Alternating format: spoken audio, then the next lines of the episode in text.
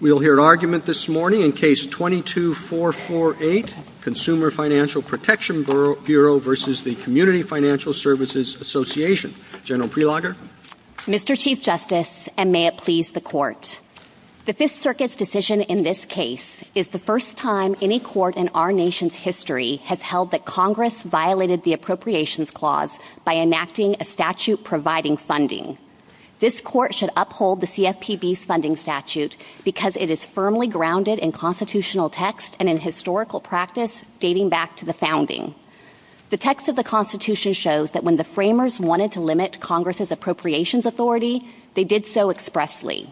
And while the framers restricted appropriations for the Army to two years, they applied no similar limits on appropriations for any other agency. History confirms that point. Since the founding, Congress has consistently funded agencies through standing appropriations that are not time-limited and that provide significant discretion over how much to spend. The first Congress did exactly this with the very first agency it created, the Customs Service, and the same is true for other founding-era agencies, including the Post Office, the National Mint, the Patent Office, revenue officers, and the National Bank. And Congress has used this kind of appropriation as the default when funding financial regulators, including the Federal Reserve Board, the Office of the Comptroller of the Currency, the Federal Deposit Insurance Corporation, the National Credit Union Administration, the Farm Credit Administration, and the Federal Housing Finance Agency. The CFPB's appropriation fits squarely within this unbroken line of historical practice. In fact, Congress exercised significantly more discretion and control over the Bureau's funding by capping its annual appropriation in an amount that is far lower than many other agencies' budgets. Respondents argue that the combination of features in the CFPB statute violates some previously unrecognized constitutional line. But the Bureau's appropriation is materially identical to the numerous funding statutes I just listed, and respondents concede those statutes are constitutional. This Court should reject respondents' attempt to gerrymander a rule to fit the CFPB alone without providing a coherent theory about how to interpret and apply the Appropriations Clause. I welcome the Court's questions. Uh, General, uh, other than uh, passing an appropriations law, are there any limits on what Congress can do? So I think at the outset, as your question touches on, Justice Thomas, the term appropriation itself contains some essential requirements. So that term is defined to mean a law that provides for funding and that specifies both the source and the purpose of the funding. That's how an appropriation was defined at the founding. It's how it's always been understood. And that's still how it's defined today in sources like the GAO Red Book, which is Congress's own appropriations treatise. So we think that at the outset, it's not just any old law, but a law that contains those features that constitutes an appropriation. And then I think the question becomes, are there other limits out there on how Congress can structure funding for particular type of activities or government functions?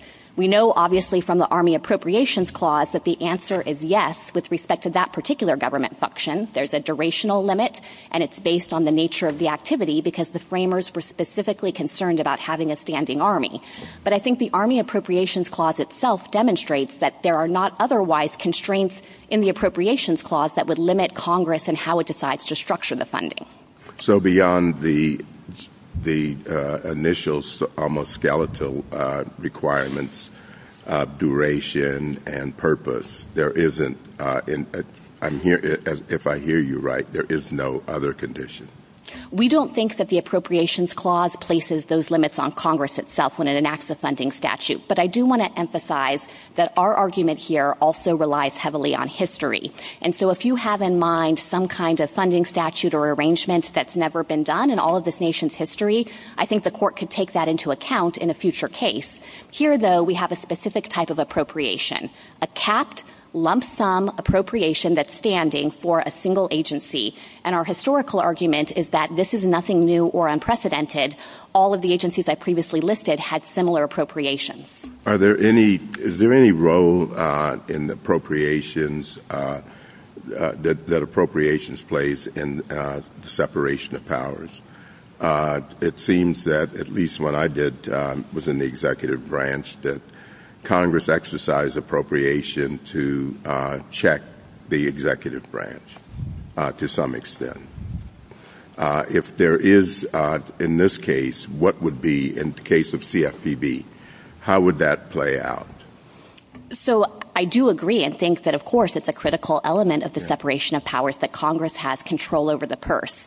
Our argument here is that Congress has exercised that power. This court, of course, is looking at a statute that Congress itself enacted that set up this funding mechanism for the CFPB, which is similar in kind to the way that Congress has funded other financial you regulatory don't think this kind of eviscerates the uh, the kind of uh, exacting control that Congress usually exercises in the appropriations process? I don't. And, you know, to the extent that this question is pressing on the annual appropriations uh, as a kind of counterpart here, mm-hmm. I think that the question becomes, does the Constitution limit Congress with respect to the duration of appropriations? Is there some kind of implicit limit in the text that the court could divine that means that Congress, in contrast to other laws, which of course can remain in effect until a future Congress acts, is Congress limited in how long to leave appropriations in effect? And there, I think the Army Appropriations Clause does a lot of work because it's not like the framers weren't aware of this dynamic. They thought specifically about the fact that appropriations, like all other laws, might be continuing uh, indefinite until a future Congress acts, and they were concerned about that with respect to a standing army, but they didn't otherwise seek to limit Congress's authority. General, one of the things that struck me as I was reading it, you have a very aggressive uh, view of Congress's authority under the Appropriations Clause. I'm not saying remotely that that's not correct. But it struck me, I mean, you represent, you represent the executive branch as well, and it, it's a very strong power given to Congress. And it struck me that the reason you would want to defend that is because it gives them more power to give away.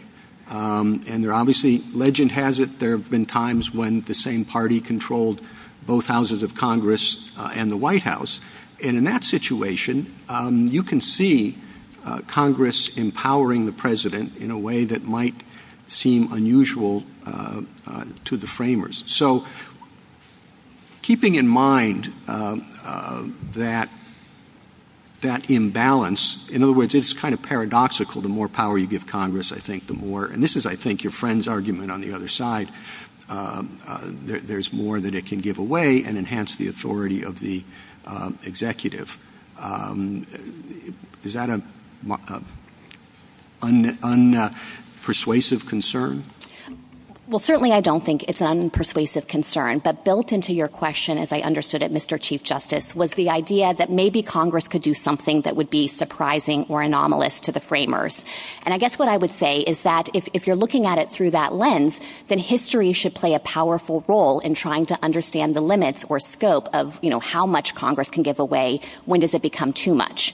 And here, the court doesn't need to articulate any outer limits because we have a very specific type of appropriation that's actually far more constrained than many that Congress has enacted throughout history because Congress provided funding for a single agency and actually capped that amount of funding in an amount not to exceed the cap set by Congress. Well, it's pretty unusual to have that agency drawing its being able to request however much it wants, subject to a limit that it really hasn't gotten very close to uh, over the years, from an entity that is also drawing the money uh, from the from the private sector. Uh, I didn't see any particularly compelling historical analogs uh, to that. And again, and to the extent that takes you away from the appropriations power, it significantly enhances the power of the executive. So I disagree that there is anything unprecedented about this funding arrangement when you look at the relevant constitutional value of protecting Congress's prerogatives. And I know that there are a lot of different moving parts and pieces to the arguments respondents have made, but as I understand it, they are attacking four features of the funding statute. The fact that it's a standing appropriation, uh, so it remains in place and is not time limited, that it gives the director of the CFPB some discretion to act within the statutory cap in requesting the funding, Third, that the CFPB has enforcement and regulatory functions. And fourth, as your question touched on, that the CFPB's funding comes from a source that's not, in their words, constrained by market forces. But we have numerous examples of agencies that have all four of those relevant characteristics. I dispute at the outset that we don't actually think the functions or the market forces constraints are relevant, but even taking the argument on its own terms, I can give you founding era examples. The Customs Service and the revenue officers were funded with that kind of mechanism. They had standing appropriations for the Customs Service, it was uncapped. These were powerful regulatory entities. The Customs Service could board ships and seize vessels and inspect records and conduct searches and levy penalties and collect fines. And there was no way to avoid that kind of regulation. So the market constraint theory that the users could just opt out or regulated parties could decide not to fund the operations doesn't apply to those agencies. And it's still the case with many of the financial regulators today. The ones I would put on that list are the Federal Reserve Board, the FDIC, the NCUA, the Farm Credit Administration, and the FHFA. General, uh, I'm sorry to interrupt. I just want to understand, uh, following up on the Chief Justice's question, what role the upper limit plays on your theory of the case. Um, is that an essential feature to the constitutionality of this provision, or could Congress pass the same law with no upper limit, allowing the executive branch to determine however much it wished to take? So we don't think that Congress would have to provide a, statutory specified amount, but they would, of course, have to specify the purpose of the funding. Okay, but, but just on the amount, your theory doesn't turn on there being an upper limit. Our theory doesn't turn on it because of the, wealth of historical evidence. So the president could Take a trillion dollars if he wished to do so. No, because I think that Congress itself has specified that the director is limited to the amount that's reasonably necessary to carry out federal consumer financial law. If the president determined it was reasonably necessary to take a trillion dollars, that would satisfy your concern, and on the appropriations clause itself has no upper limit constraint. I, think that that would violate the statute, and the same theoretical possibility exists with all of the other financial regulators I've been discussing. But if uh, you disagree, Justice Gorsuch, of course, here we I'm, have I'm nothing just trying like to understand that. your theory. That's all I'm trying to do. Yeah. So our theory is rooted in history. Congress has appropriated in this way without a cap for time immemorial from 1789 on. How about on the on the lower end of the scale? What if the president decided zero was the appropriate sum? Uh, I'm not going to take any money. I don't like the CFPB. You know, I don't think it's reasonably necessary to take another dollar. Could the president do that? So I think that would violate the statute as well. At that point, I'm talking about the appropriations clause. So, I, so I think that you know Congress itself has specified the purpose, and so I think that if the president or the CFPB director didn't comply with the statute, that would be a violation, and I would expect Congress to step in and change the funding mechanism. But all of these theoretical possibilities exist with respect to countless other appropriations. All of the other financial regulators, for example, likewise. I understand. I understand the practical realities, and I appreciate them, and I understand the statutory arguments. I'm just trying to understand the appropriations clause theory is there anything that would prohibit the president in the appropriations clause from deciding whether to take zero dollars, and we've already established he could take a trillion? I don't think the appropriations clause would be a check there, although, of course, Congress could then exercise its authority and its power over the purse to change the discretion that's provided to require the president or the director of the agency to take a particular amount. General, can I ask you a question about the, Treasury. So the professors of constitutional law and history say, listen, the appropriations clause doesn't even apply here at all because these funds aren't being drawn from the Treasury. Do you agree with that argument? It's not the argument that you made. We are not making that argument. We accept that the appropriations clause applies here. The reason for that is we understand the term in the Constitution to refer to the public treasury as a general matter, not specifically to the Treasury Department. Of course, at the time of the founding ratification, the Treasury Department hadn't even been created. And that's also how this court has described the scope of the appropriations clause in cases like OPM versus Richmond, where it referred to public monies generally. And of course, the, contrary uh, approach approach would expose a gaping loophole in Congress's authority here because it would mean the executive, if it has funds that aren't held in the general treasury, could spend even without Congress appropriating it or providing that authority in the first place. Are the monies in the uh, CFPB's budget appropriated monies? Uh, so for constitutional purposes, yes, because Congress established this funding statute and it specified both the source and the funding. So within the meaning of the Constitution, this counts as an appropriation.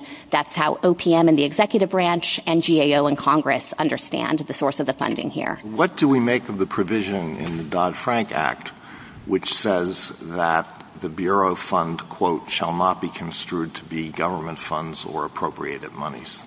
So that was Congress trying to control for the interaction between this funding mechanism and other background rules that apply to appropriations that go through the annual appropriation process. There are rules out there about things like procurement and whether you can use appropriated monies in that sense for litigation expenses.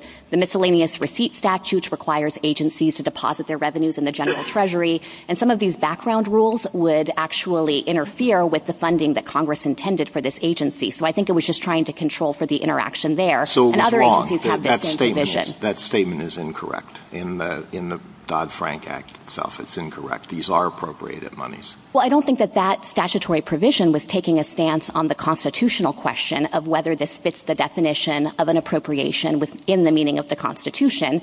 And as I'd mentioned, Congress has used this formulation for other agencies as well, like the OCC and the FCA. And I think, again, it's, it's all intended to just allow Congress to control for the interaction of various statutory provisions in this context. Does it, use it, for, does it use it for the post office and for the mint and for other agencies of that nature? So, Justice Sotomayor, I'm not familiar with whether this particular language appears in the statutes governing the post office. You know, the post office, of course, was originally created and funded in, in 1792, and so it's not clear that some of these other background rules existed. But certainly we can point to examples today, including the OCC and the FCA, which have this same language. And I think it's meant to ensure, again, that there's no disruption with the funding operating in the way that Congress intended. Could I go back to Justice Thomas's question? There appears to be, I'm sorry, a bit congested. Uh, there appears to be uh, wound up in this question of the appropriations bill, the separation of powers, and non delegation. Now, I know the court below said non delegation was uh, forfeited. I'm not quite sure I understand, and maybe you could explain it to me, how separation of power is different from non delegation. So, if one was forfeited, why wasn't the other?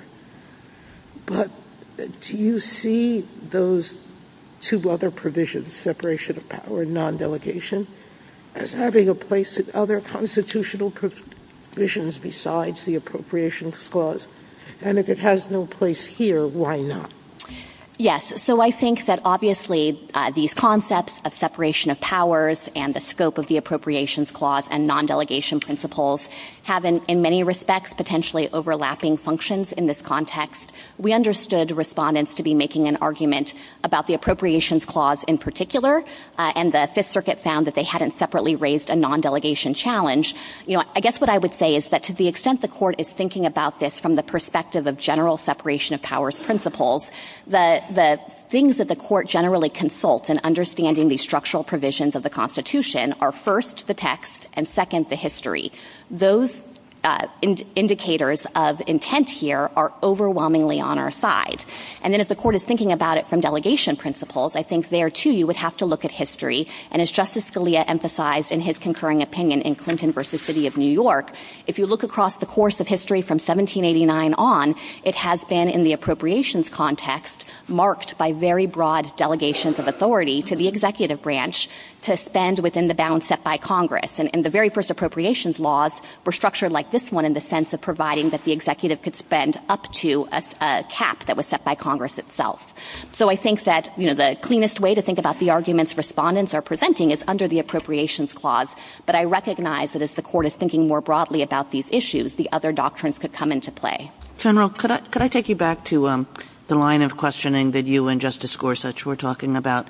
In your reply brief on page 18, you discuss um, a, standing appropriation of up to a quadrillion dollars for the president to fund as he deems fit the entire federal government besides the army. So just on this question of where your outer limits are and what theory we might use to say there are some limits, what, what do you want to say about that sort of statute?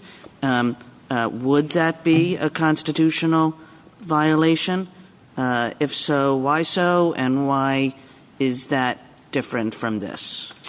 Yes. So that statute, as we understand it, is, you know, would be completely unprecedented. It would effectively take the whole of Congress's appropriations authority and transfer it to the executive branch. Congress has never done that for the past 230 plus years, and it's hard for me to imagine Congress ever would do that. But I think if the court were confronted with that issue in a future case, it could well recognize limits, and the limits would come from history.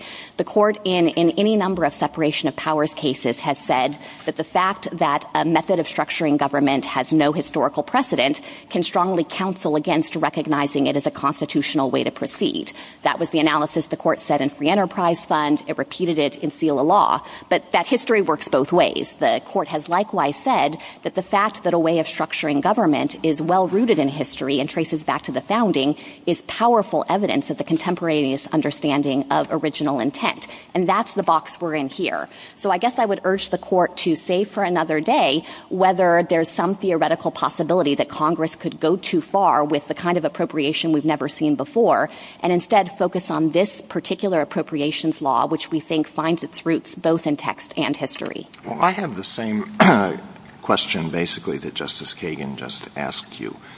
Your response in your reply brief was an answer to an argument that was made by the respondents on page 24 of their brief, where they say, if the Bureau is correct that there is no constitutional limit on Congress's power to pass laws providing funding to agencies, than a single Congress could allocate each year forever up to a trillion dollars to an agency like the FBI or FTC, or even up to a quadrillion dollars for the President to fund as he deems fit the entire federal government besides the Army. Now, you answered the latter part of that in your reply brief about the quadrillion dollars, and you just answered that in response to Justice Kagan. You didn't answer the first part of that about providing a very substantial sum of money to an agency like the FBI or the FTC. So I just want to understand what you think the limiting principle is. Let's take um, the FTC, which I think had a budget of $430 million.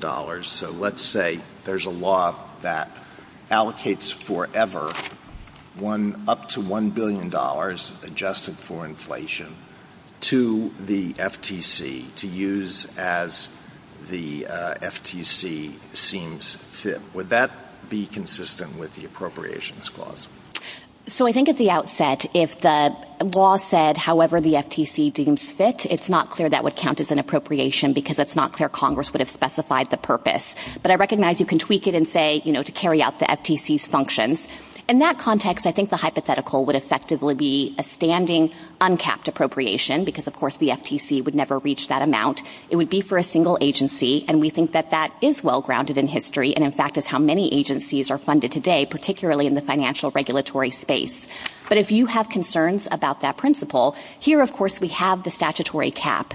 And respondents say, you know, the cap is illusory, that it's more like the hypotheticals we've just been touching on.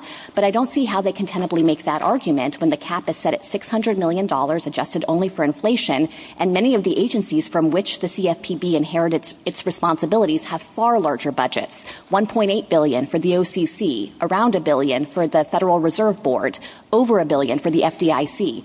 This is a meaningful restraint, and I think it just demonstrates that if the court thinks it's important to have that constraint here, the CFPB is even more under Congress's control than these other agencies. Can I just excuse me, ask one follow-up question on that? So I understand your answer to these hypotheticals is that we must look to Congress's historical practices.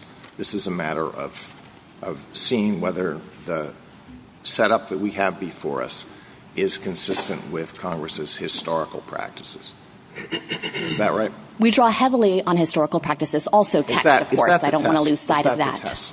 Is it the test? I think that the test in this context, as in most separation of powers cases, is yes, text and history. And here again, we have a specific constitutional provision speaking to duration, Uh, speaking to particular types of functions, showing that the framers were concerned about funding the Army with a standing appropriation, but didn't have that same concern or effort to restrict Congress's authority with respect to other functions. And then we have an unbroken line of history. There have been agencies funded this way for every year. Well, what is your best historic, your single best example of an agency that has all of the features that the CFPB has that are cited by the respondents. Single best example of an agency with all of the, with that combination of features. I think our best example historically is the Customs Service. Uh, the first Congress created the Customs Service in 1789. It gave the Customs Service a standing uncapped source of funding from the revenues that the Customs Service collected through things including coercive law enforcement activity, things like levying fines, Uh, also from import duties, which could not be avoided if you wanted to engage in trade with the new nation. And the Customs Service was one of the most powerful agencies that was originally created because it was so important to have a stream of funding for the new republic. So I think that if you look through all of the factors they're challenging here, we have the Customs Service and others, the revenue officers, U.S. attorneys for a period of time were funded through conviction fees. What is your best example of an agency that draws its money from another agency that in turn does not get its money from a congressional appropriation in the normal sense of that term, but gets it from the private sector? So I, can't give you another example of a source that's precisely like that one, but I would dispute the premise that that could possibly be constitutionally relevant. This is a case about Congress's own prerogatives over the purse, its authority. And if Congress has given away too much of its authority by not providing for a durational limit or not providing or providing for too much discretion to the agency, then I don't see how it could possibly fix the problem that other fee-funded agencies directly co- collect their money from the entities they regulate. So uh, I take it your answer is that you do not, that is not consistent with any historical practice, but you think that to the extent it is unprecedented, it is unprecedented in a way that is not relevant for present purposes. Is that your answer? Yes, primarily. I think it'd be unprecedented in the way that you could say this is the only agency that has the acronym CFPB. That's obviously true also, but it doesn't track the constitutional value. But I also just want to make the factual point that I don't understand them to be saying it's significant that it's structured this way in the abstract.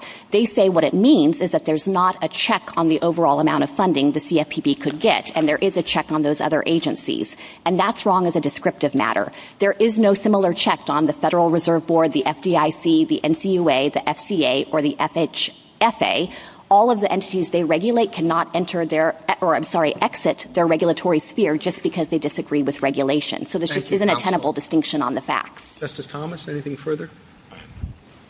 Ms. Alito? Just a couple more questions, possibly. Um, is I think you may have answered this indirectly, but I just want to be, be clear. Do you think that the reference to appropriations in the Constitution uh, is equivalent to public money? Do you think appropriated funds are the same thing as quote unquote public money? So I think that funds that Congress has given to an agency do qualify as public money, yes. What if uh,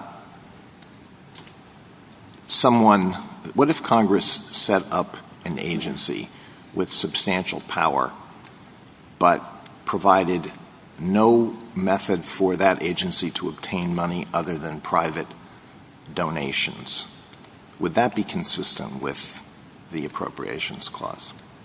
I think that likely would be consistent. You know, that obviously speaks to the question of source, and I think that Congress has chosen different sources over time, but I don't think there's anything in the text of the Constitution that limits Congress's ability to try to determine the ways it wants to structure those kinds of funding mechanisms. So suppose Congress said um, there are a lot of outside entities that have a great interest in the work of the SEC, so we don't think we need to appropriate any money for the SEC. The SEC can simply rely on private donations and build up its own endowment, so to speak. Would that be constitutional?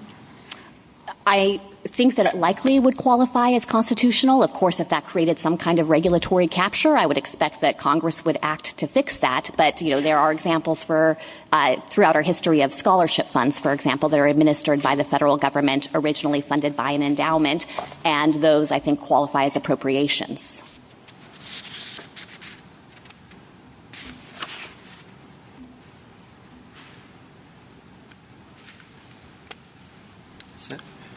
Thank you.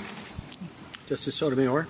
General, it might be a good sign for a bad sign. I don't know. Nobody's talked about remedy. Let me give you an opportunity to summarize um, your best argument why the court below erred in its broad remedy of striking down basically not just this payday lending rule, but basically saying anything this agency's done since the beginning is invalid. So can you tell us how you deal with that?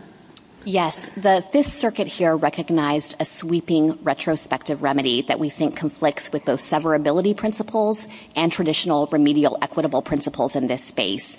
Just first on severability, Dodd-Frank itself has an express severability clause. This court emphasized that point in Seila Law.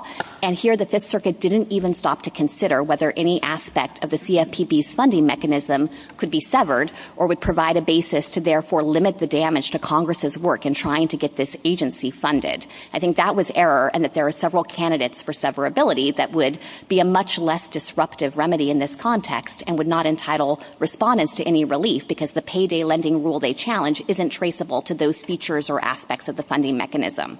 But even if you followed the Fifth Circuit's approach and thought that there was something about this entire funding mechanism that's invalid, even then, I don't think a retrospective remedy is warranted. You know, the court would be writing on a blank slate because no court had previously found that Congress itself violated the appropriations clause.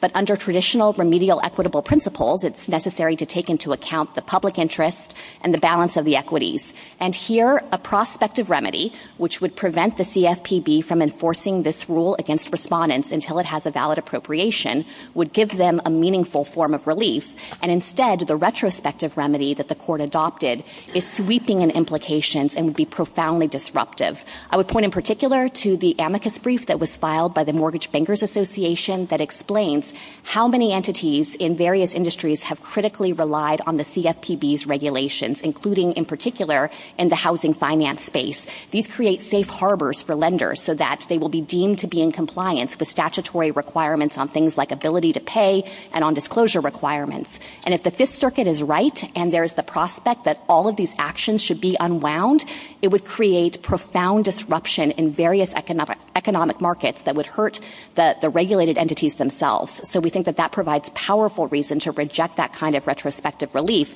and instead have a going forward prospective remedy only. Thank you. Justice Kagan? Uh, General, uh, both Mr. Francisco and I think one of Justice Alito's questions su- suggests that um, well, you might have the ability to say that each one of these features has a historical precedent, but that there's something special about the combination of all of them, and that you can't point to uh, a, historical precedent which has every single feature that this scheme has. And um, you said to Justice Alito that the Customs Department comes awfully close. But I, want you to step back a little bit and, and just talk to me about, you know, how should we be how should we be thinking about that question? Is is is it more important that all the parts have been used, or is it more important that the entire thing has um, an exact precedent? Is is part of the uh, lesson of history here that there's been enormous variation in the kinds of appropriations that Congress has made? How should we think about that feature of our history? Take it away. So I think it is absolutely correct to say that there has been enormous variation in how Congress has exercised its, appropriations power over the course of history. Obviously, with respect to each of these challenged features, we think we have a wealth of evidence regarding standing appropriations or appropriations up to a particular cap. But I don't want to lose sight of the fact that if the court were to approach this issue looking at the combination of features, this is not novel. And I, want to try to unpack a little bit why that's so, because Justice Alito had asked me a couple of questions about the source of the funding, and in particular about the idea that maybe the line that got crossed here or the relevant difference in how the CFPB is funded is because it draws draws its funds from the Federal Reserve Board. And I think the reason why that doesn't work and why it shows that this is not unprecedented is that the whole theory behind that premise is that that's a constraint on other agencies. Market forces will limit the overall pot of funding the other agencies have. But that's not accurate as a descriptive matter with respect to things like the Federal Reserve Board itself, which regulates and assesses money on the Federal Reserve banks required to stay in the system. They can't leave. And if the overall value here is to determine does the agency have some limiting check on the overall amount of funds, the CFPB is far more constricted because it has a statutory cap actually imposed by Congress rather than regulated entities. And I think if the court is looking at all of the features together, maybe something subtract out Congress a little bit, but the cap adds in Congress in a very powerful and major way that I think distinguishes this appropriation for purposes of congressional control. Thank you. Justice uh, Gorsuch? Justice Kavanaugh? Just two clarifying questions about the limits of your argument. There's a discussion sometimes about uh, permanent appropriations and forever appropriations. My understanding, but I want to make sure you agree, is that Congress could not entrench a funding scheme. In other words, Congress could not pass a law that says this is the funding scheme and no future Congress may alter this for 10 years or 100 years. That would be constitutionally problematic, as my understanding. I want to make sure you agree with that. Yes, I absolutely share that understanding, Justice Kavanaugh. And I think what it shows is that it's incorrect to characterize standing appropriations as lasting forever. In fact, we've pointed to a number of examples where Congress has acted to change the standing appropriations. And the Customs Service is a great example on this one, too. You know, it was funded through a standing appropriation for the first 120 years of this nation's history. And then in 1912, Congress took it out of a standing appropriation and brought it into annual appropriations. Congress just did this again in the debt limit bill recently. It rescinded many standing appropriations that had been part of the American Rescue Plan and the Inflation Reduction Act. And I think it just demonstrates that there is always that additional check of a future Congress deciding that it wants to alter the work of a prior Congress. So Congress could change it tomorrow? Absolutely, Congress could change it tomorrow. And then if the statute here gave the Federal Reserve um, more than ministerial control, uh, that the amount was in the control of the Federal Reserve to range from zero to, the cap uh, for what the CFPB would receive. Would that change anything?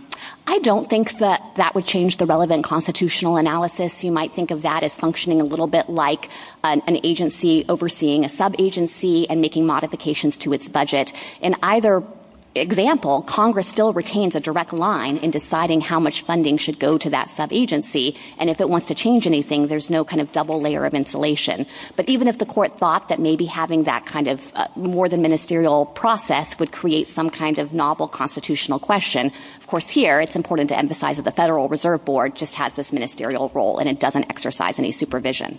Thank you. Justice Barrett? Justice Jackson?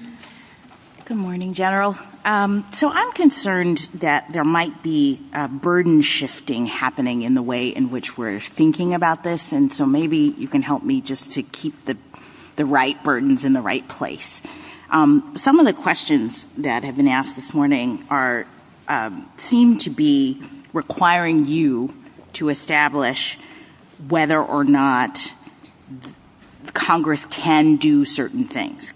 What if Congress you know, delegated uh, uh, the authority to um, to determine a trillion dollars worth of funding and how the agency was going to do it. What if Congress set it up in this way or that way, et cetera?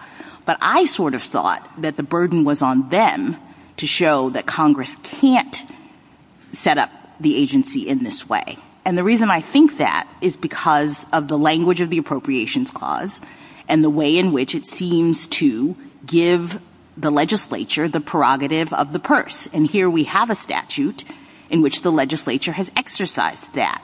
So am I right that that's really all you need to say to win? I mean, you don't lose if you can't establish the limits in Congress's uh, exercise of its authority, right? I think that's right, Justice Jackson. And I think it actually Um, highlights an important aspect of this case. You know, this is a separation of powers case. We are here defending a statute that Congress provided to fund an executive branch agency, and respondents are coming in and asking the Article III courts to oversee and superintend Congress's own exercise of its prerogatives over the purse. So I think absolutely the burden is on them to show that that kind of judicial intervention and invalidation of a statute is warranted here. And when we get to them, I would assume that in determining what limits uh, there are, um, I, you, say they've raised certain concerns. They say, oh, it's a problem with duration. Oh, it's a problem that the agency has this degree of discretion, that the agency has this amount of power, that the source is coming from the you know private individuals, et cetera, et cetera. But I guess their burden would have to be to determine that those limits exist somewhere in the law.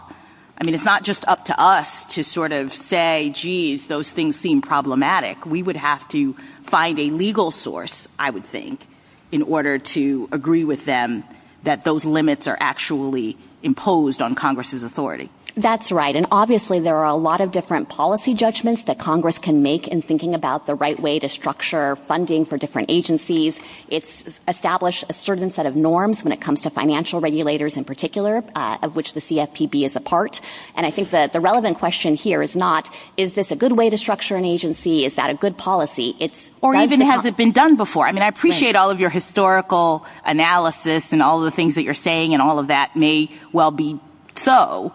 But I guess I don't understand, like, what if we found that it wasn't necessarily, you know, set up in this way? Does that does that on its own establish that Congress couldn't exercise its prerogative? I don't think it necessarily would, and especially it wouldn't if one of the points of novelty was something that had nothing to do with aggravating any potential separation of powers issue. This relates back to what I was saying to Justice Alito, that maybe you can come up with distinctions, but they're not materially relevant to the question before the court. Instead, I think if there were truly some kind of unprecedented funding scheme, you'd have to ask, how does it differ and why does that matter? And it's respondents' burden to establish those things. Thank you. Thank you, counsel. Mr. Francisco? Mr. Chief Justice, and may it please the court. This case is about checks and balances. One of Congress's most important checks on executive power is its power of the purse. That's why Alexander Hamilton said that the unification of sword and purse was the very definition of tyranny. This case reflects precisely that feared unification.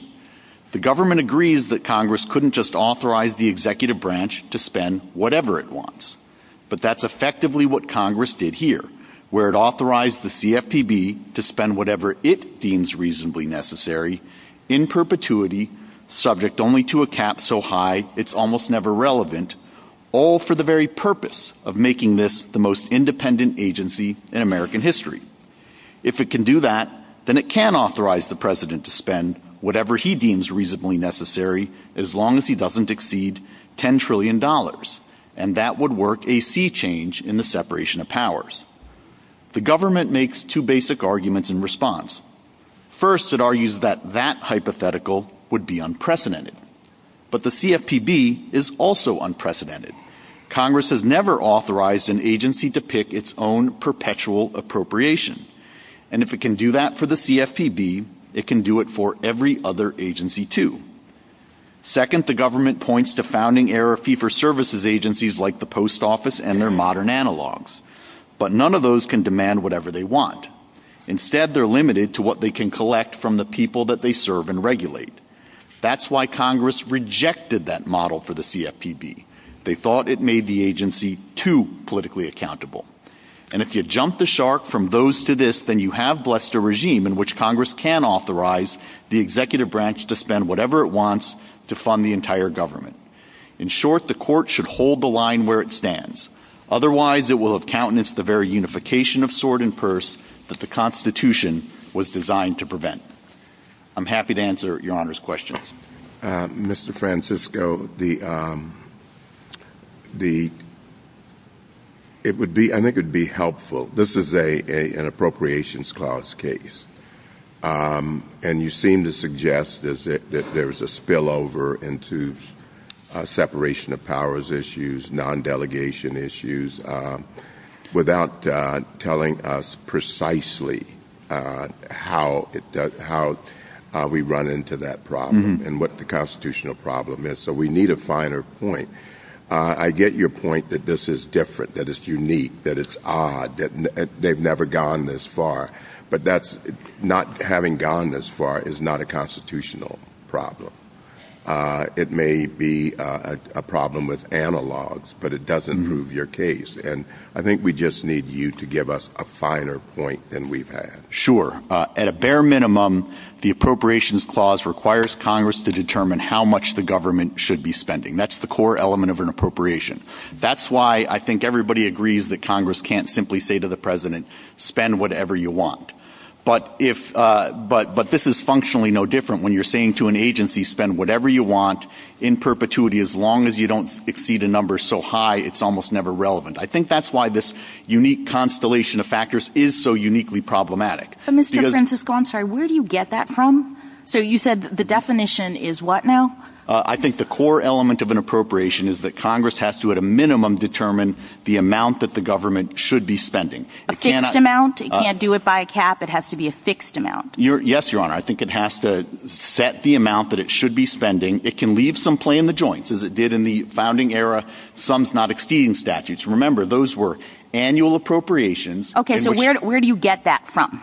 Your Honor, I, mean, what, I think that, so I get it from, I think, the text of the appropriations clause. I think that's the core element of an appropriation, but I also do think I'm sorry, the word appropriation, like what, what in the text of the appropriations clause makes it so that the requirement is that the government can only, mm-hmm. uh, or the government has to uh, fix the amount? Three things, Your Honor. Yes. The first is I think that it is inherent in what an appropriation is. It's got to be the authorization, authorization to spend an amount of money. Secondly, any spending has to but be. But wait, where's the fixed amount part of that? Sure, Your Honor, and that's what I'm getting okay. to. Secondly, any spending has to be in consequence of uh, an appropriation. So it's got to be in consequence of Congress's judgment. If you simply delegate to the executive the authority to make that frontline determination, the spending isn't in consequence of Congress's determination. And the third does turn uh, to history and purpose.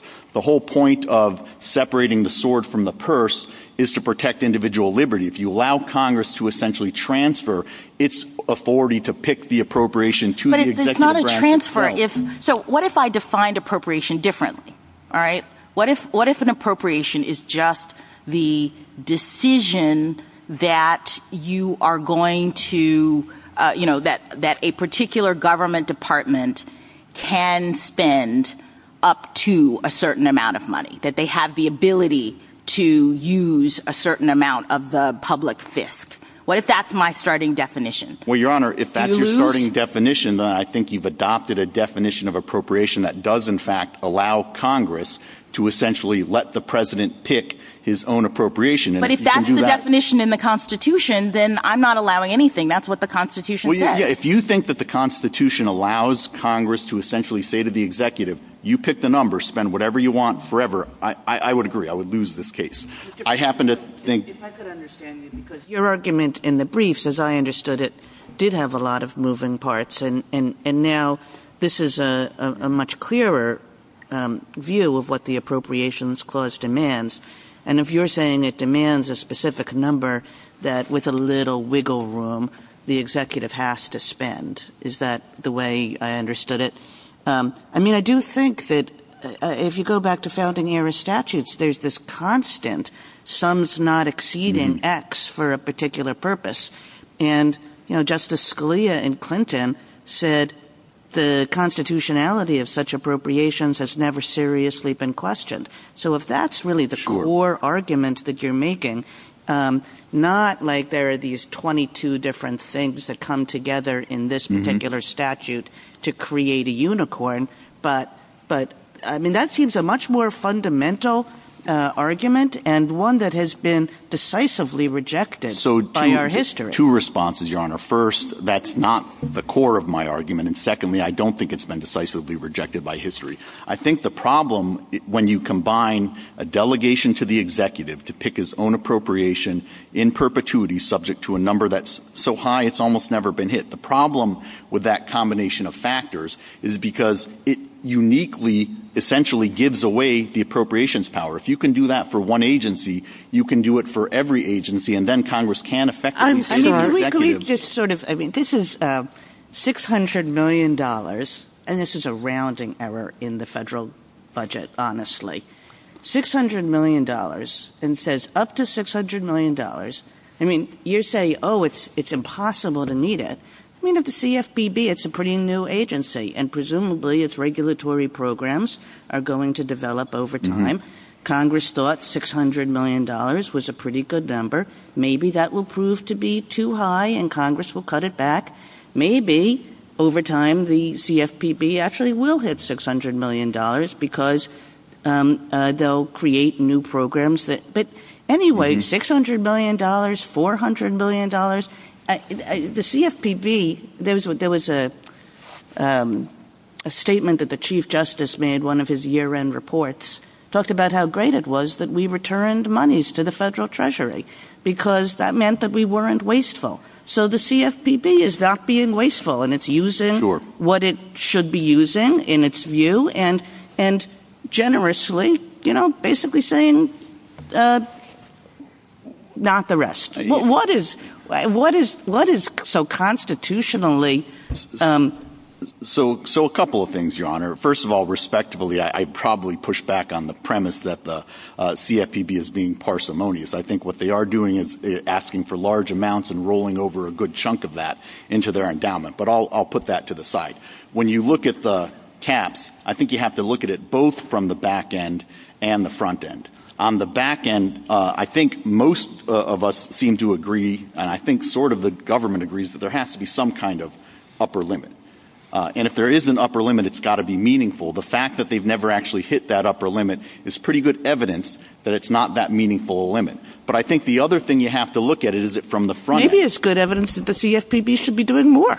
Well, Your Honor, that's when I think you also have to look at it from the front end. And from the front end, the question is, has Congress made a determination as to what the executive branch or the CFPB should be spending? And here it's delegated that judgment to the director. In a way, I think that the Gundy dissent illustrates the problems with this type of regime. Remember, the problem from the dissenter's perspective in Gundy was that under SORNA, the Attorney General had the authority to set sex offender requirements anywhere between zero requirements on the one hand and a very real statutory maximum on the other, the requirements that applied to post-act offenders, but otherwise gave him broad discretion between the poles. Well, this Mr. Francisco, would the standard be? Is it like an intelligible principle of of money spent? I mean, I think we're all struggling to figure out then what's what's the standard that you would use, just assuming that you're right, that there has to be mm-hmm. something more than the $600 million.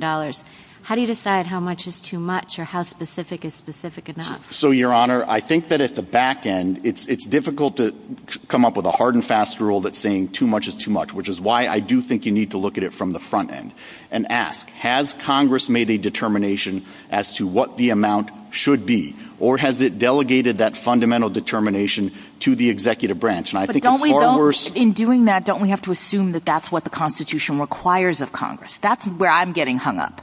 You keep saying Congress is delegating this authority, uh, and we understand your argument with respect mm-hmm. to it, but what if that's not the sort of content of the authority? What if Congress doesn't have to? Well, Your Honor, if if if that's your position, I don't think I can get your vote, but I think if you step back and you understand that the Appropriations Clause is meant to separate the power of the sword from the purse, then it has to be a starting point that Congress can't simply say to the executive, you know, you pick the amount. We're not going to pick it. You pick it, which is why I think when you look at this language, at a minimum, Congress has to pick the amount. Mr. Francisco, I was hoping you might finish your answer uh, to Justice Barrett. Sure, and with respect, Justice Barrett, with respect to your question, when it comes to delegation, I think it's particularly problematic with respect to the Appropriations Clause. Remember, the Appropriations Clause isn't in Section 8 of Article 1. It's in Section 9 of Article I. So it is both a uh, – it is not just a privilege of Congress. It's an obligation and a duty that Congress has to check the executive branch.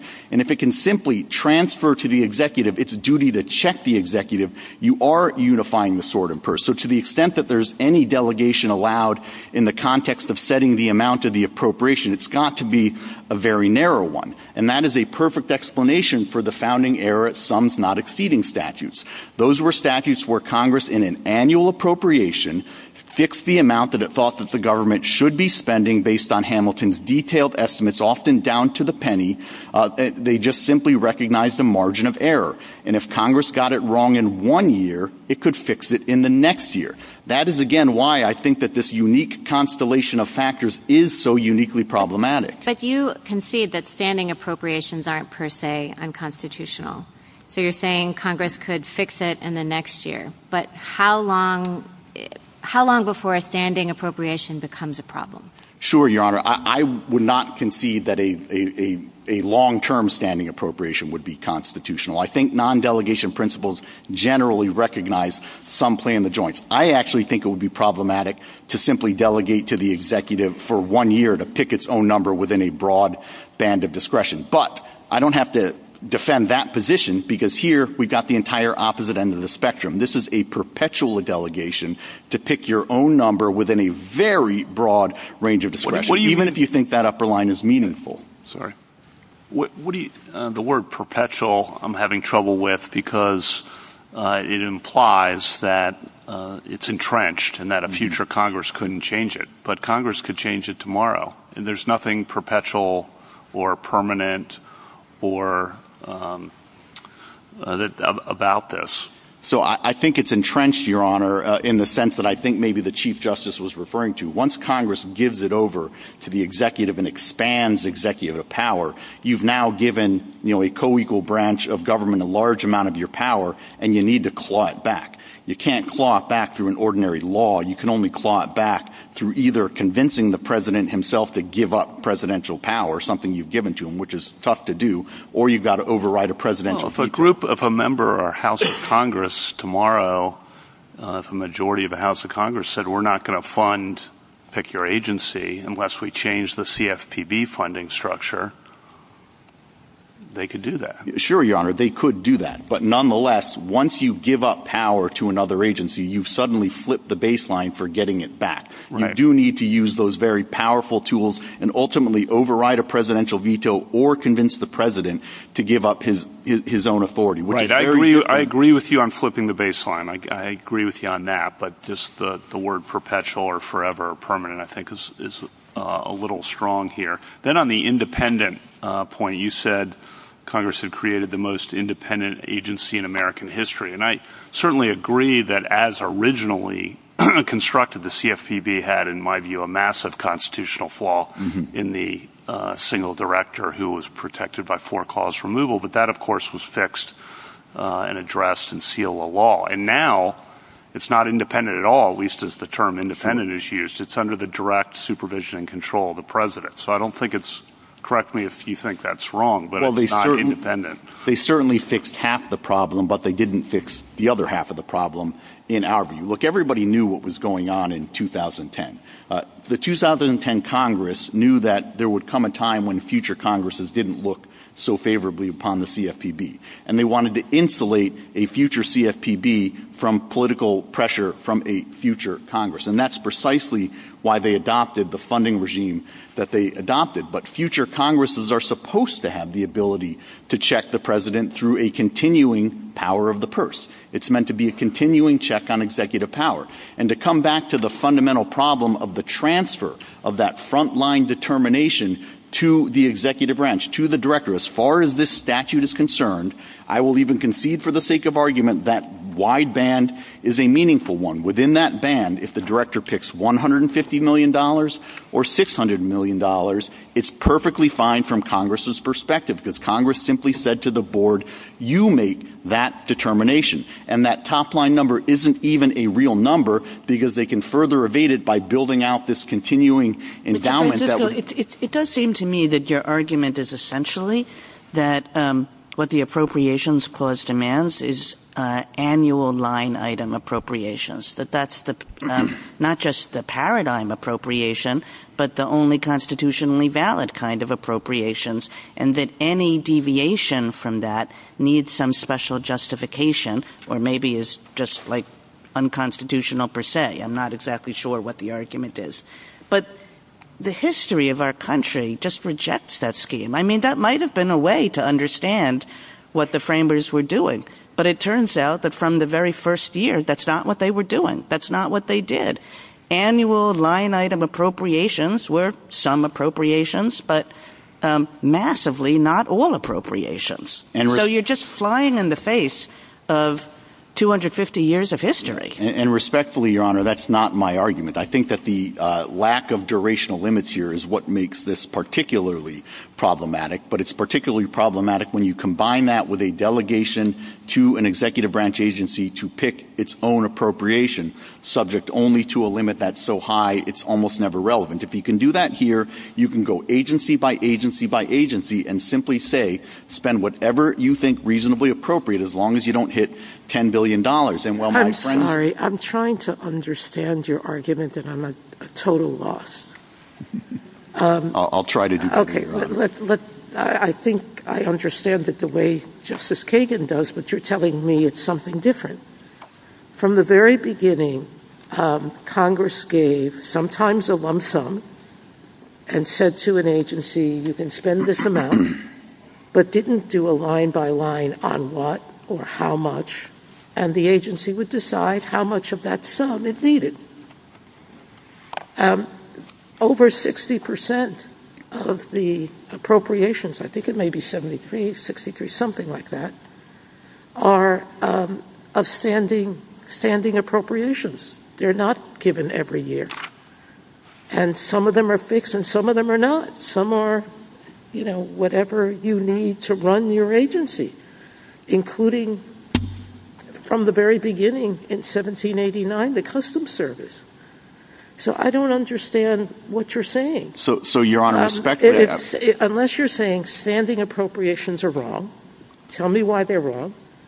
If they're not wrong, tell me when they're right. Tell me how much detail they have to go into, and why is a cap different than a standing appropriation for a certain amount? Since we can't force anybody to spend as much money as you give, and routinely lots of agencies return money, mm-hmm. including this one, the court. So either, I don't know what you want. So the, so the first thing, Your Honor, is I would like to address the Customs Service because my understanding of it is not the same as my friend's understanding of it. As I understood the Customs Service at the time of the founding, it was actually funded through fees that it collected uh, as part of the collection of customs. And Congress set those formulas. Congress determined what fees they could collect or what formula they could use to collect those fees. And in addition, it was supervised by the Department of the Treasury, which was itself subject to annual appropriations. So I, don't think it was a standing appropriation. Now, it was a standing appropriation between 1849 and 1912. There was a $1.5 million standing appropriation, but two things about that. It was still subject to the supervision of the Secretary of the Treasury, and that uh, turned out not to be enough. They had to generally go back for regular appropriations. Now, that's at least how I understand the history of the Customs Service. In terms of what the standard is, I think our frontline rule is at a minimum Congress has to determine the amount. And the reason I'm focusing on the factors that I'm focusing on is because when you bring those factors together, you have really exploded any limitation at all. And I think it's enough to say that when you delegate to the executive the authority to pick its own number subject only to a cap that's so high it's rarely relevant, and if not perpetually, at least for a, a long period of time, you have uniquely brought together a set of factors that does allow Congress to essentially transfer its appropriations power to the executive branch for an indefinite period of time, and you just have to multiply that across the agencies to see why that's so dangerous. It sure seems that, on your view, the Federal Reserve would also be unconstitutional.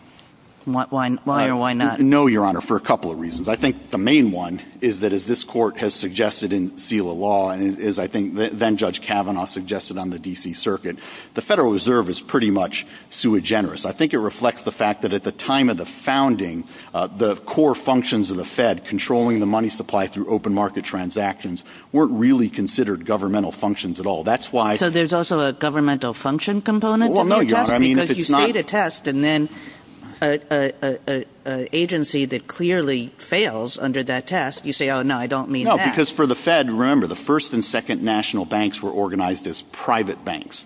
To this day, the presidents of the private regional reserve banks sit on the Federal Open Markets Committee. And it's also why I think that if this court were ever to take the step of overturning Humphrey's executor, it likely wouldn't impact the for-cause removal restrictions on the board itself. And I think it does reflect that historical tradition in the Fed of it not really exercising exercising governmental power. Yeah, it's just too important and whatever. I mean, the FDIC, the OCC, they also fail your test. Uh, no, the FDIC and the OCC, I think, are well within the tradition of agencies that are limited to what they can collect from the people that they serve and regulate. But I think my more important point, Your Honor, is if you think that... I mean, you're now adding a new thing to your No, I'm not, Your Honor. What I'm saying is that if you think that those serve as the model for the CFPB, then it really is Katie bar the door. As my friend explained, those agencies don't even have a statutory cap. So if you think that that's what justifies the CFPB, then you truly could go agency by agency and simply say, spend whatever you want, full stop, period. Uh, we'll come back to you when we think we can override. Mr. Francisco, until the very end of the Solicitor General's argument, I thought I understood the limiting principle that she was advocating and the limiting principle that you were advocating. And at least at a fairly high level of generality, I thought there was agreement on what the limiting principle was. And that was a comparison of the setup that is before us with historical practice. Uh, and I don't think there's anything unusual about asking counsel in cases that come before us for the limiting principle of the argument that they're making. That's a basic question that we ask. I don't think it's a question of burden shifting. In any event, at the end of the Solicitor General's argument, she seems to be embracing a much broader argument that I think was posed by Justice Jackson's questions, and that is whether the Appropriations Clause is satisfied so long as Congress adopts any law that says, that you agency, you get money in this way. So long as there's any law that does that, that's consistent with the Appropriations Clause. Now, the Solicitor General on rebuttal can clarify whether she thinks that's the correct test that we should apply or whether it's the one that I had previously thought she was advocating, which looks to whether something falls far outside Congress's historical practices. So could you comment on this broad any law argument and, in particular, answer the question whether the Appropriations Clause would have any meaning if that broad interpretation were adopted? Well, and, Your Honor, that broad interpretation can't possibly be right if you think that the point of the Appropriations Clause is meant to ensure that Congress has the duty and obligation to exercise a powerful check on executive power, because that would simply allow the very first Congress to say to President Washington, Mr. President, spend whatever you think is reasonably appropriate.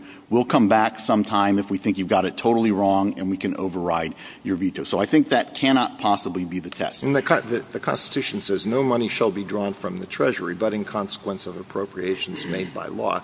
How money would be drawn from the Treasury without a law is something that baffles me. I think that's exactly right, Your Honor. Mr. Francisco, in Cincinnati Soap, I had understood the point of the Appropriations Clause to prevent the executive and other uh, circumstances from exercising uh, the authority to take money without consent of the legislature. I had understood the work of the clause not to be to direct the legislature as to how to exercise its own prerogative of the purse, but instead to ensure, to support the separation of powers concept by ensuring that the prerogative is lodged with the legislature and not with the executive or someone else. Am I wrong about uh, that? Your Honor, uh, respectfully, I think you are. I think it is both Congress's prerogative but also its obligation to check the power of the executive branch. That, after all, was the whole reason. No, but is there something about the Appropriations Clause that specifically directs Congress with respect to its own exercise of the appropriations power? Well, Your Honor, I don't think there's anything specifically in the word appropriation that necessarily answers it either way, which is why I think you do have to take a step back. But don't you have to have that in order to say that Congress is violating the Appropriations Clause by the way in which it exercised it here? Not in terms of how... I thought your answer would have to be, I thought your answer would have to be that the appropriations language in the Constitution carries with it the limitations that you say have to be applied in the situation. Not in that it has to be fixed, that it has to be, you know, whatever, you know, the other aspects that you say are troubling would have to be derived from that constitutional provision, right? Not in terms of how this court traditionally interprets these provisions when it comes to separation of powers. Look, as some members of the court have pointed out, there's no removal clause in the Constitution. So where do we get them from? If they're not in the Constitution, where do we get? I don't understand. We can't just suddenly decide that things are troubling without some kind of legal reference point. Well, Your Honor, I think when it comes to separation of powers, it's inferred from the text and structure of the Constitution construed in light of its overriding purpose. But, Mr. here- Francisco, the removal clause comes from the vest. I mean, the removal cases focus on the vesting clause in Article 2. So there is a textual hook. One here, Your Honor, there is a textual hook as well in the Appropriations Clause, which again is set forth in Section 9 of Article 1, which actually sets forth limitations and obligations upon Congress. Except the limit's not there. I mean, I guess that's what I'm struggling with, and I take it some of the other questions are too. I mean, you have the unitary executive theory, right? And you Mm-hmm. would say, well, if all executive power has to be in the president, then his um, ability to fire someone, his ability to remove someone can't be hindered. But here, you were just saying to Justice Jackson that there's nothing in the appropriations clause itself or in the word appropriations that imposes the limits that you're talking about. No, what I'm saying is that the word appropriation is, you can interpret it in different ways. At its core, what the appropriations clause does, Congress has to make an appropriation. It's got to determine what the government should be spending. It's got to determine the amount that it should be spending. And it's got a non-delegation component baked into it because you cannot simply transfer that core legislative function to the executive branch. And that's why I think that even if you, you know, put the issue of a cap aside, uh, even if you think that this is a meaningful band of discretion, it's an extraordinarily wide band of discretion that excuses... What if you said like four years, $400 million a year? Would that be a problem? if it were $400 million a year, I think that would be fine. If it said to the go- 600 million was if it said to the well, what I'm getting at is if Congress is fixing the right amount, the amount should be $400 million or the amount should be $600 million. I would that would be a, a, a much more difficult case for me. But when Congress is doing what it did here, it's saying to the director, you pick the amount that you think is reasonably necessary. It could be zero. It could be $750 million. It's taking that core element of an appropriation, determining the amount that the government should be spending, and it's saying, we, Congress, are not going to exercise that judgment. We're kicking that over to you, the executive branch, to exercise that judgment. And that is what's so problematic and is what is so uh, also historically unprecedented if we're going to use precedent as the test. The only counterexamples tend to be these self-funding agencies, the post office, the patent office, They're modern day analogs. Well, they don't get to pick their amount because they're different in a meaningful sense.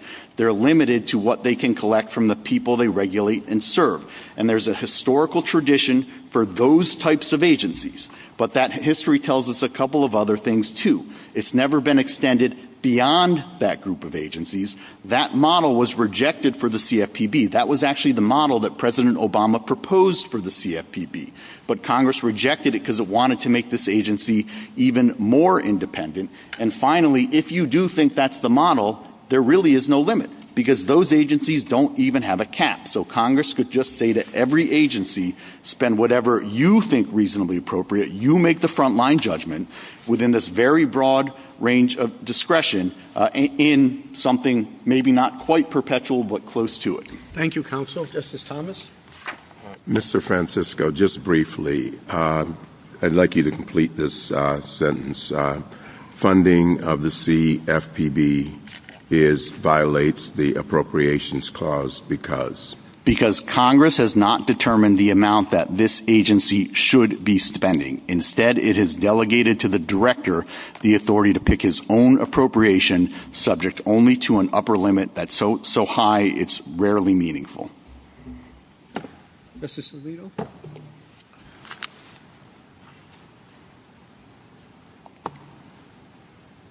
Well, my my concern is the limiting principle that both sides are advocating, and you just addressed your answer to Justice Thomas, and I remain confused about the government's limiting principle, whether it is adopting the argument that any law suffices, uh, or whether it requires us to look at historical examples and see whether there's anything that's at least roughly analogous to what is before us, whether what is before us goes far beyond anything that Congress has done in the past.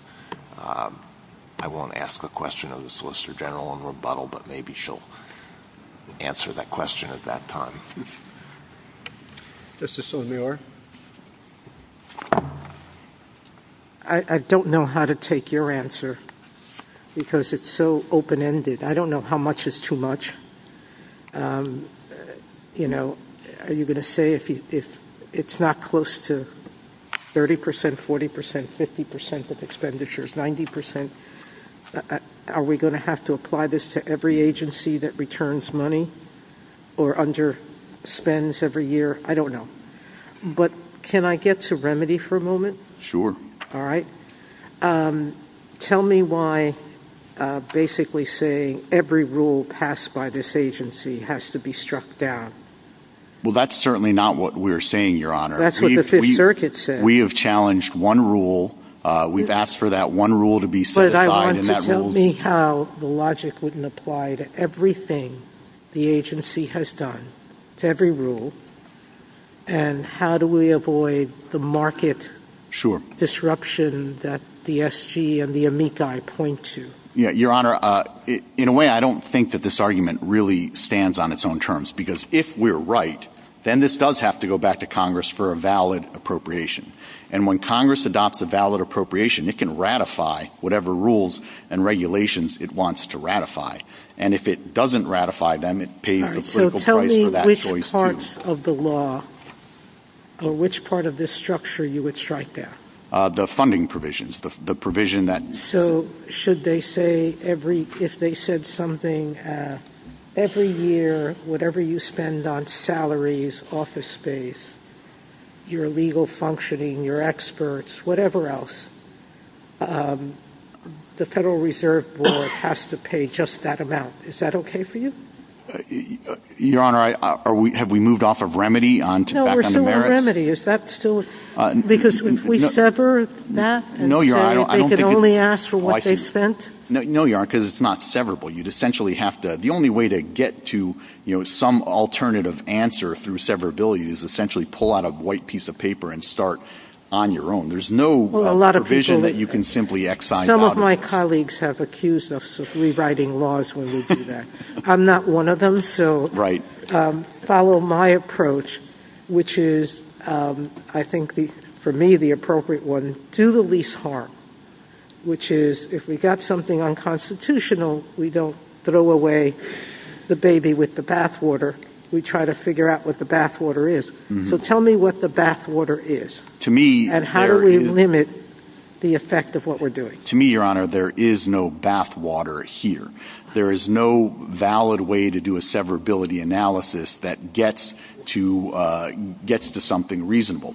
The most that you could do is somehow rewrite this thing to come up with a standing appropriation of, say, $750 million adjusted for inflation in perpetuity. But if that were your remedy... And return the excess to the Treasury. Uh, Why is that a bad thing? Sure, but for two reasons, Your Honor. One is just as a technical matter. I just don't know how you can get there from the statute. So I think that would be far beyond anything the Court's ever done in the severability world. Why? Two, Your Honor, you would be adopting a funding stream, a standing appropriation at an amount higher than this agency has never needed before. That's something that Congress has never done. As far as I know, never done. Uh, and so you would essentially... The whole point of severability is to try to mirror legislative intent. Why on earth would you uh, adopt a funding stream that uh, Congress has never even considered before instead of just simply saying to Congress, it's now back in your court. You need to make a valid appropriation. And if you need to stay your judgment for a period of time, as you did in the Northern Pipeline case, to facilitate that, we certainly have no objection to that. But at the end of the day, this should be in Congress's court. Justice Kagan? If I could take you back to your exchange with Justice Thomas, do I understand that to mean that you think that what Congress would have to do to make this constitutional is to change this from no more than $600 million to uh, $600 million, no more and no less? Well, Your Honor, if it were $600 million, no more, no less, my only remaining argument would be a challenge to its either perpetual nature or long duration then of the nature, and that would be a. Then you're amending your answer to Justice Thomas. No, I'm not. That would be a much more. I think you that would be a much more if, if, difficult question. Could I just please ask my question? Because when you talked to Justice Thomas, you said that the because, what followed the because, was that it was an up to X rather than a specification uh, of a number, no more, no less. So if that's right, then it must be right that Congress could take this back and say you have to spend $600 million, and that would be constitutional. And what I would suggest to you is that's what your argument is, and that's profoundly ahistorical in terms of our history. So uh, a couple of responses, Your Honor, uh, and I don't want to quibble with the premise of the question, but I think that when I listed out my standard to Justice Thomas, one of the factors was the fact that this was perpetual. I'll, put that entirely to the side. If Congress does make a standing appropriation of $600 million, at a bare minimum, it will have made a determination as to what the government should be spending and so I would have a much harder time arguing against that alone. I don't think that that type of thing is historically precedented.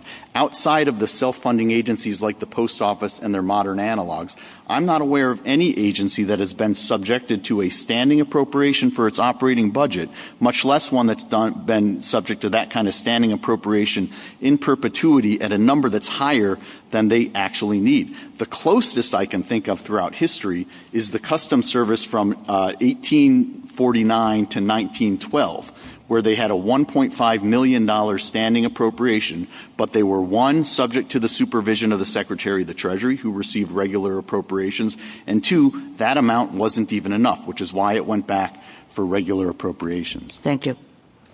Justice Gorsuch? Justice Kavanaugh? Justice Barrett? Justice Jackson?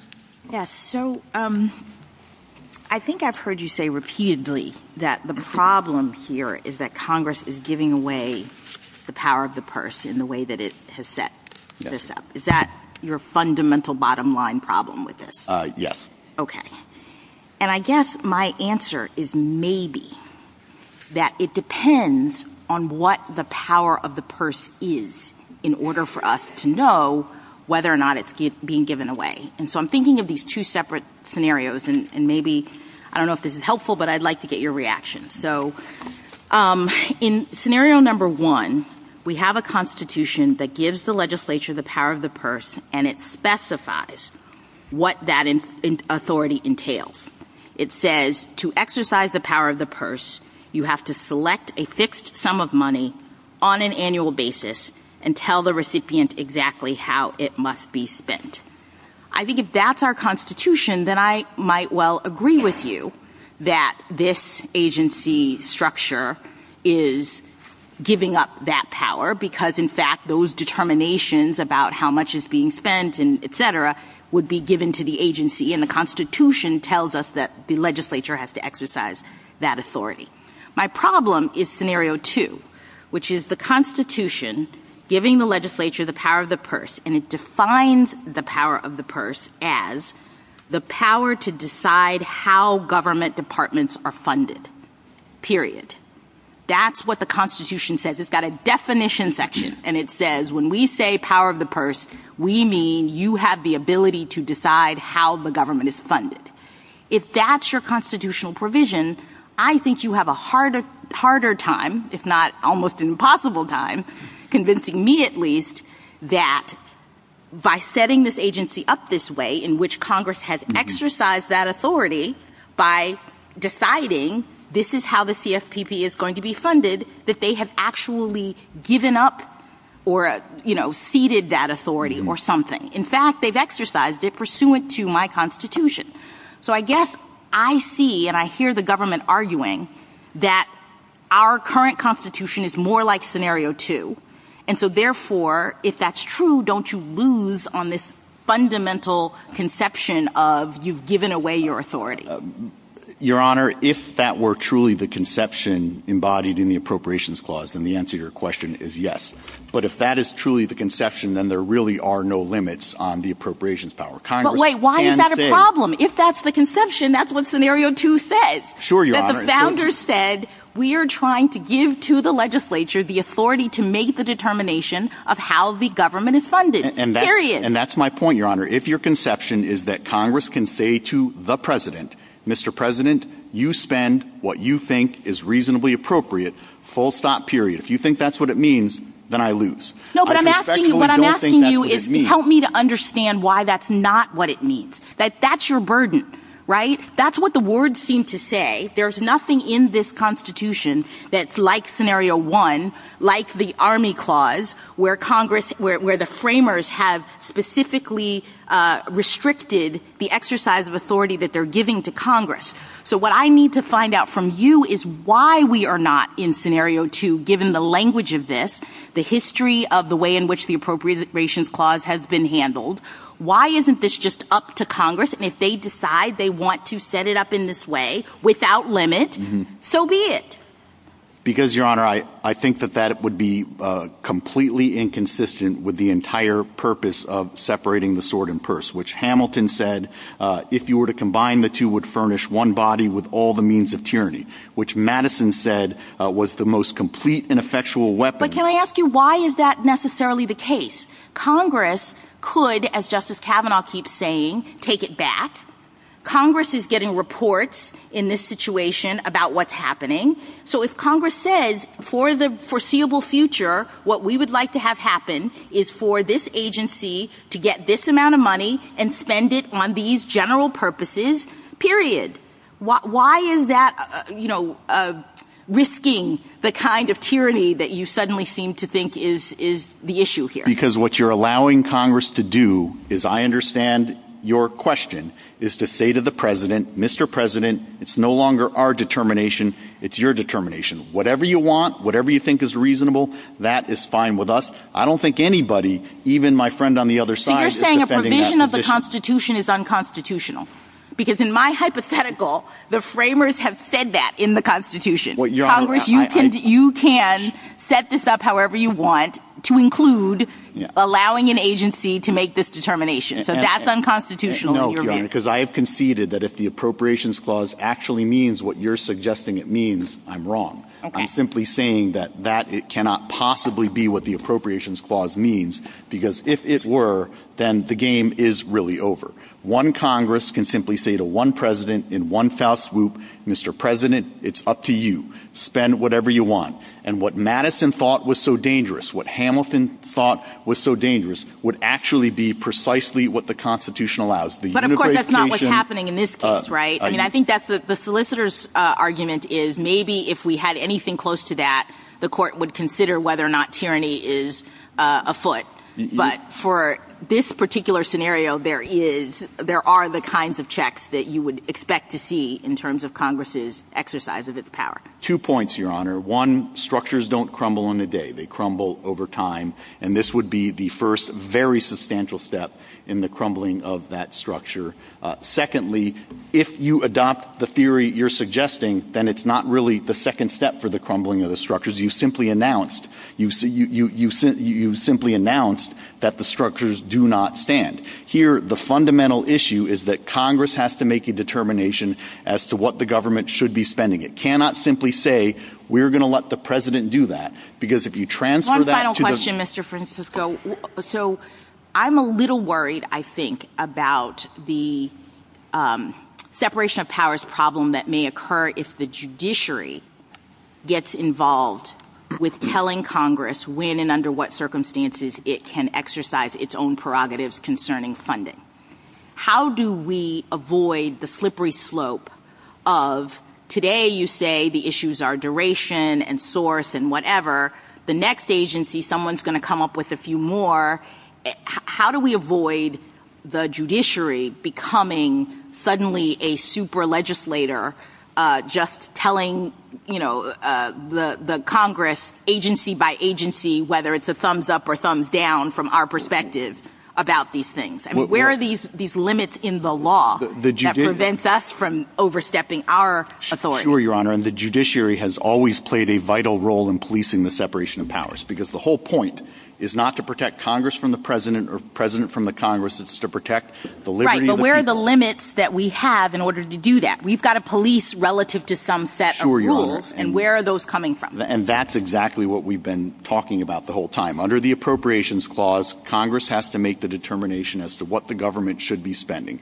Cannot transfer that core legislative power to the executive branch. And the problem here is when you allow that transfer for a very, very long period of time, subject to a limit so high you're almost never going to hit it, you've essentially created a blueprint for the total collapse of sword and purse, the very thing that the framers thought was necessary to protect liberty in a free society. Thank you, counsel. General Prelogar, rebuttal. Thank you, Mr. Chief Justice. My friend said several times this morning that to make a valid appropriation, Congress needs to specifically fix the amount. That's inconsistent with how an appropriation was understood in the founding era. It was defined as the act of assigning something to a particular use. It required the specification of source and purpose, never a specific sum. And if there were any debate about that point, the 230 plus years of this nation's history conclusively resolves it because the very first Congress appropriated without specifying a fixed sum. The first act that it enacted that was an appropriation specified up to a particular cap of spending that was authorized. That's just how the CFPB's funding mechanism is structured today. And there have been countless appropriations that look like this throughout history.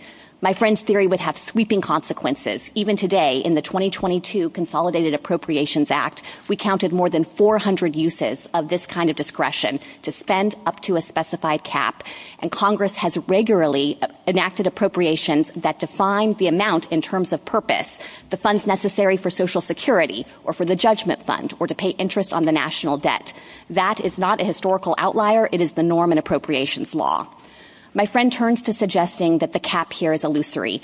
At the outset, I haven't heard any standard that would be judicially manageable for courts to apply to try to make those judgments. This is again a case about Congress's power over the purse. It's chosen a number, it's enacted a cap, and I don't know what basis courts would have to say that's too high, that's not a meaningful constraint, Congress should have set it lower.